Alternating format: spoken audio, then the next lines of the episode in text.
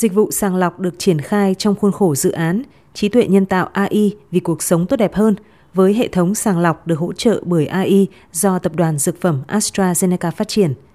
Bộ trưởng Bộ Kinh tế và Xã hội số Thái Lan Prasert cho biết, dịch vụ sàng lọc ung thư phổi miễn phí là một món quà năm mới dành cho người dân Thái Lan.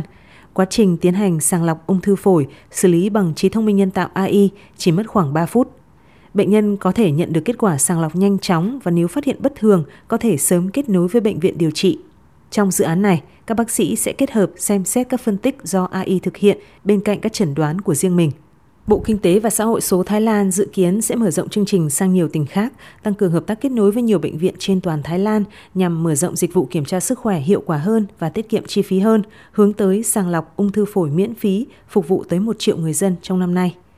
Bộ trưởng Prasert khẳng định, chính phủ Thái Lan nhận thức rõ tiềm năng to lớn của công nghệ AI cũng như thúc đẩy ứng dụng công nghệ kỹ thuật số để cải thiện chất lượng cuộc sống của người dân, đặc biệt là trong lĩnh vực chăm sóc sức khỏe.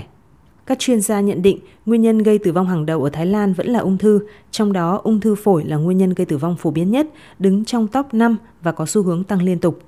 Ung thư phổi thường không biểu hiện triệu chứng và bệnh nhân thường được chẩn đoán ở giai đoạn muộn, dẫn đến điều trị chậm trễ và kết quả không khả quan, cơ hội phục hồi thấp và nguy cơ tử vong tăng cao. Việc sàng lọc sớm bằng công nghệ AI giúp chẩn đoán nhanh, điều trị kịp thời và cải thiện đáng kể cơ hội sống sót của bệnh nhân.